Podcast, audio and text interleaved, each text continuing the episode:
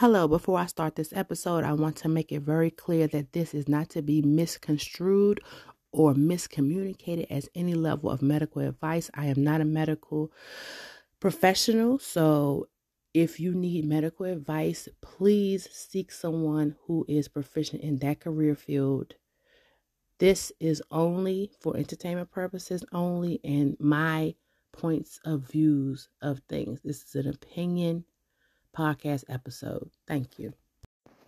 Hello, hello, hello. This is your girl Dawn M. Williams. You are listening to Research Shows podcast, and this is my two cents. So we're going to piggyback off of yesterday's episode in regards to narcissism because it is important for you to understand that there are different people with different um, psychiatric disorders, diagnosed and undiagnosed, who will be patronizing your business. So you are going to have to learn how to deal with these people while maintaining your composure and maintaining your anger so that it won't affect your personal life and your ability to make your business flourish.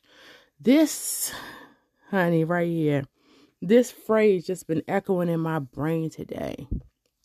This is for those people who somebody don't like you. One of them crazy people don't like you and you can't figure out why they don't like you. It's like, I don't understand. What did I do? First of all, it's none of your business why they don't like you.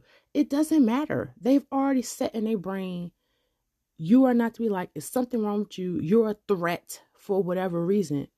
And going back into narcissism, ugh, ugh, excuse me, going back into narcissism, what are what is you what are you a threat to? Your very presence threatens to expose the false self. So, anybody who's familiar with the false self, honey, let me tell you something. If you don't know what I'm talking about, just go ahead and Google it and go ahead and go on YouTube. The false self narcissism.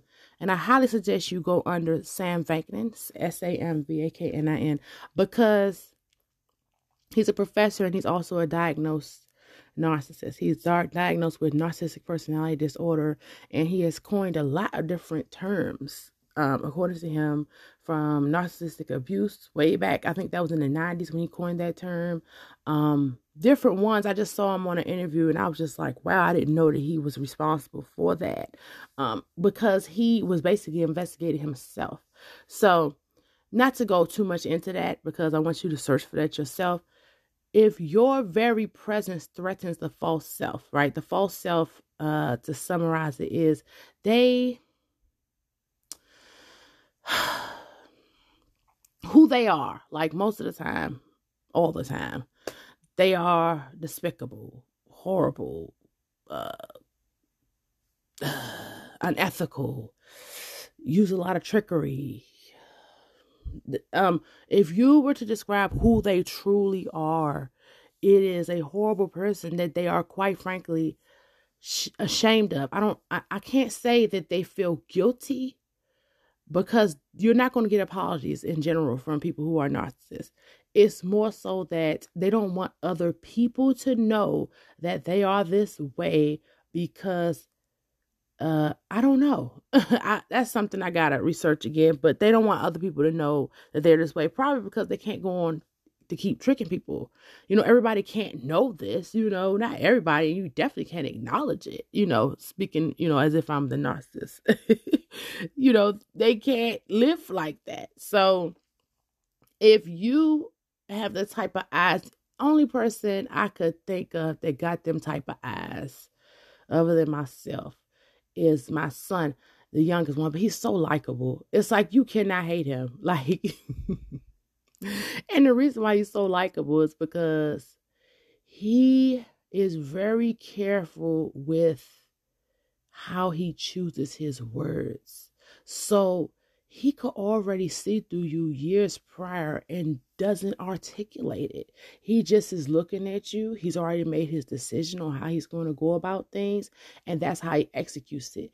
Me, that's not my personality. I'm going to call the stuff out as I'm saying it, as we're going through it, and I'm going to keep saying it each and every time and I believe that has to do with me being in customer service. I have to, like each and every time I'm saying it. So when the final straw has happened, the axe is coming down, I'm firing you. It's not even a question. Most of the time, I say maybe, yeah, most of the time these people fire themselves because you put up enough boundaries and narcissists going to dispel themselves because they, they don't do well with boundaries. But going back to Umar and the way he looks at people, it was a teacher. I think this was the teacher that I couldn't stand the most. Out of all the years that he was in the public school system, I genu- generally liked the teachers. Like, seriously, I did not have a problem with even the ones he didn't particularly care for. I did not have a problem with the teachers, like in general. You know, some I like more than others, but in general, Umar's teachers I really liked. But this one particular heifer, her demons was just radiating off her, man. She was just vicious. He ain't like her as soon as he came in there. So of course, of course, I'm a mommy. That it kind of make me biased because I'm going like that ain't normal for Umar not to like people. But I had to really start studying her, and then I found out a lot of stuff about her. When I say a lot of stuff about her, when she was running game and using trickery, and I couldn't um, I realized that she was using narcissistic tendencies, and she very well may have been a narcissist. I knew why my son um basically didn't like her. The thing that she was intimidated by the child, which is insane. This is crazy. She was intimidated because the child she couldn't trick into anything. Like a lot of people can trick children into things, but Umar is not one of them children. It never has been. You're not going to trick him. So the thing was is that you had to be very direct with me you have to be very direct and very direct with Umar.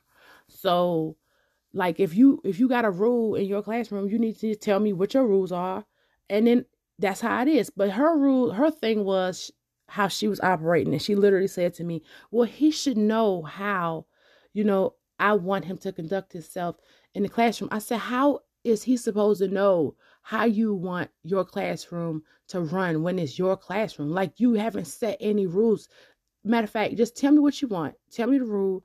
And I just tell them, you know, and then we'll just go about it.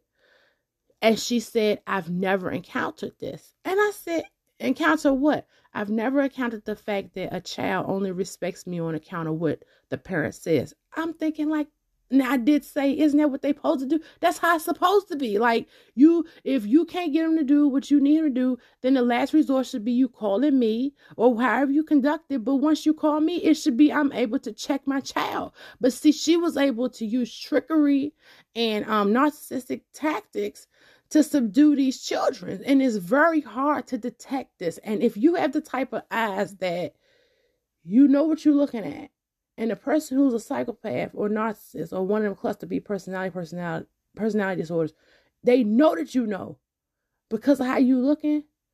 You automatically a threat. They're gonna figure out a way to either attack you so you don't tell anybody so they can discredit you in advance so you don't you know let anybody know who they are because the it is essential for them to be able to protect the false self I'm just saying. Okay, so a long time ago when I first started um, doing hair, getting into being an entrepreneur, I did notice these things about people, but it was like a weird puzzle I couldn't put excuse me put together. I i just couldn't understand what i was looking at which is why um it's coined um narcissistic abuse? Because it's like in the air. It's like you can't even like describe what you're seeing. It's only over uh probably within the past five years I've just seen this storm of people just addressing this issue online and on social media and on um YouTube and I still it's still I couldn't I couldn't put a finger on it, but it still didn't make all the way sense. It kind of like they was like validating what I was saying a little bit, but I needed like a puzzle to be put together. And nobody, and I mean nobody can put this puzzle together like Sam Bankman. It's Vaknin. I think I hope I'm saying it right. It's nobody that can because watching it watching it unfold and then the way how narcissists can flip it and make it seem like you are the narcissist and only a select few people know their true selves. And they make sure nobody's going to believe that particular person. It's like and i'm not saying this in a good way. It's like a work of art like um like con artistry at its finest. It's it's sickening but once you understand what you are looking at, you will be able to flourish in your business, honey. Because your your temperament will be under control. Because you'll no longer be like, well, why is such such acting like this? Well, why would she do woo woo woo? Because it's gonna hit you the why. You know why? It's gonna hit you the why real quick. Because you're gonna be calm enough to understand what you're looking at. It's so essential to know what you're looking at. And I'll give one last example before we close out this episode. And I've spoke about this client multiple times because this was the epitome of narcissism. That she could sit up there and hide under the under the dementia page, whatever. Okay, whatever. Because she was crazy well be well before being diagnosed with dementia. All right. So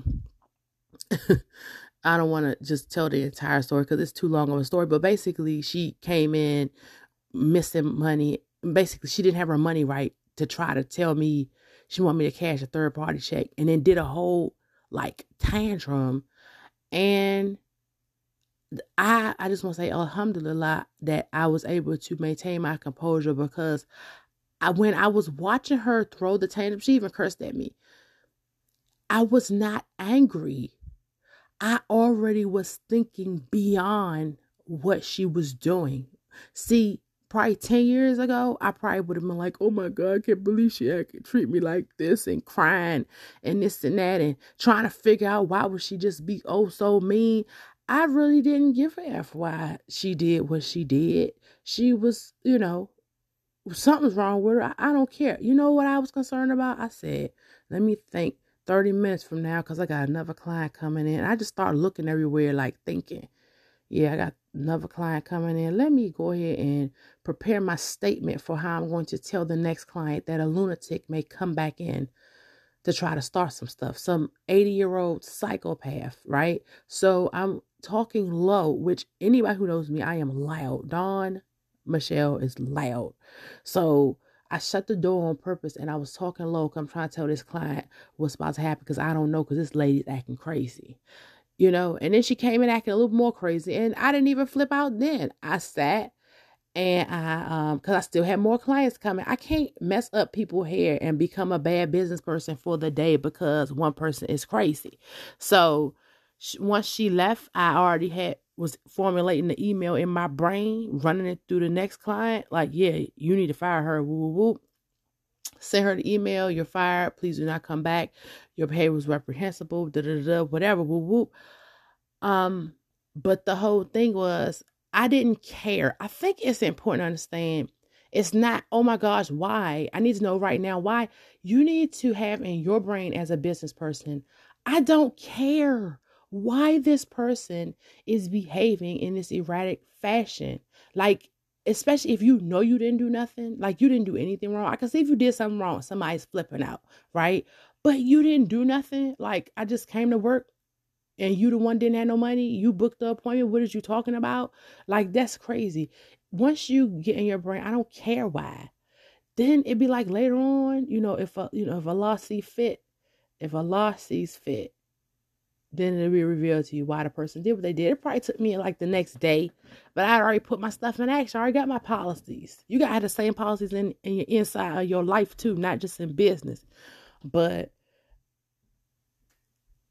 I recall I said, um, oh yeah, I said, I know why she did that. She had the money because she went back real quick to grab the money, the cash. She had the money. It wasn't about yeah, Umar. How did I know you were interrupting my podcast to ask me for some cookies? Open the door. You know I'm recording. Oh shoot, it's still recording. I swear by God, I didn't know. It don't matter. Look. Can I have some, can I have some cookies? Lord have mercy. The, How many left? It ain't that much. What's about maybe five or four? I would like two. Thank you. oh sorry. my goodness. You know what? I'm not even going to edit that out because who cares? that stuff is real. Anybody who's a business person, the child interrupts the podcast. That's why I do my podcast like early in the morning where nobody's here because it's just too ridiculous. So anyway, I forgot what I was saying. What the heck was I saying, y'all? Oh, I wish somebody was talking to me. Oh, I'm gonna have to go back and listen. What the heck was I saying? Oh yeah, she had the money the lady had the money. She gave, got went to her car. She got it too fast. The way she was right back at the salon suite, she had the money. Her whole thing was in her brain because in order to be a narcissist, you gotta think you smarter than everybody. Everybody's beneath you. You know, whoop whoop. Especially some peon hairdresser. You know, she's nothing. She doesn't have education. She's stupid. So of course, you know, when she her in her mind, she's thinking, I'm just gonna come in and run this game so I keep this extra thirty dollars at least till next week and just give it to her when I feel like it. This the thing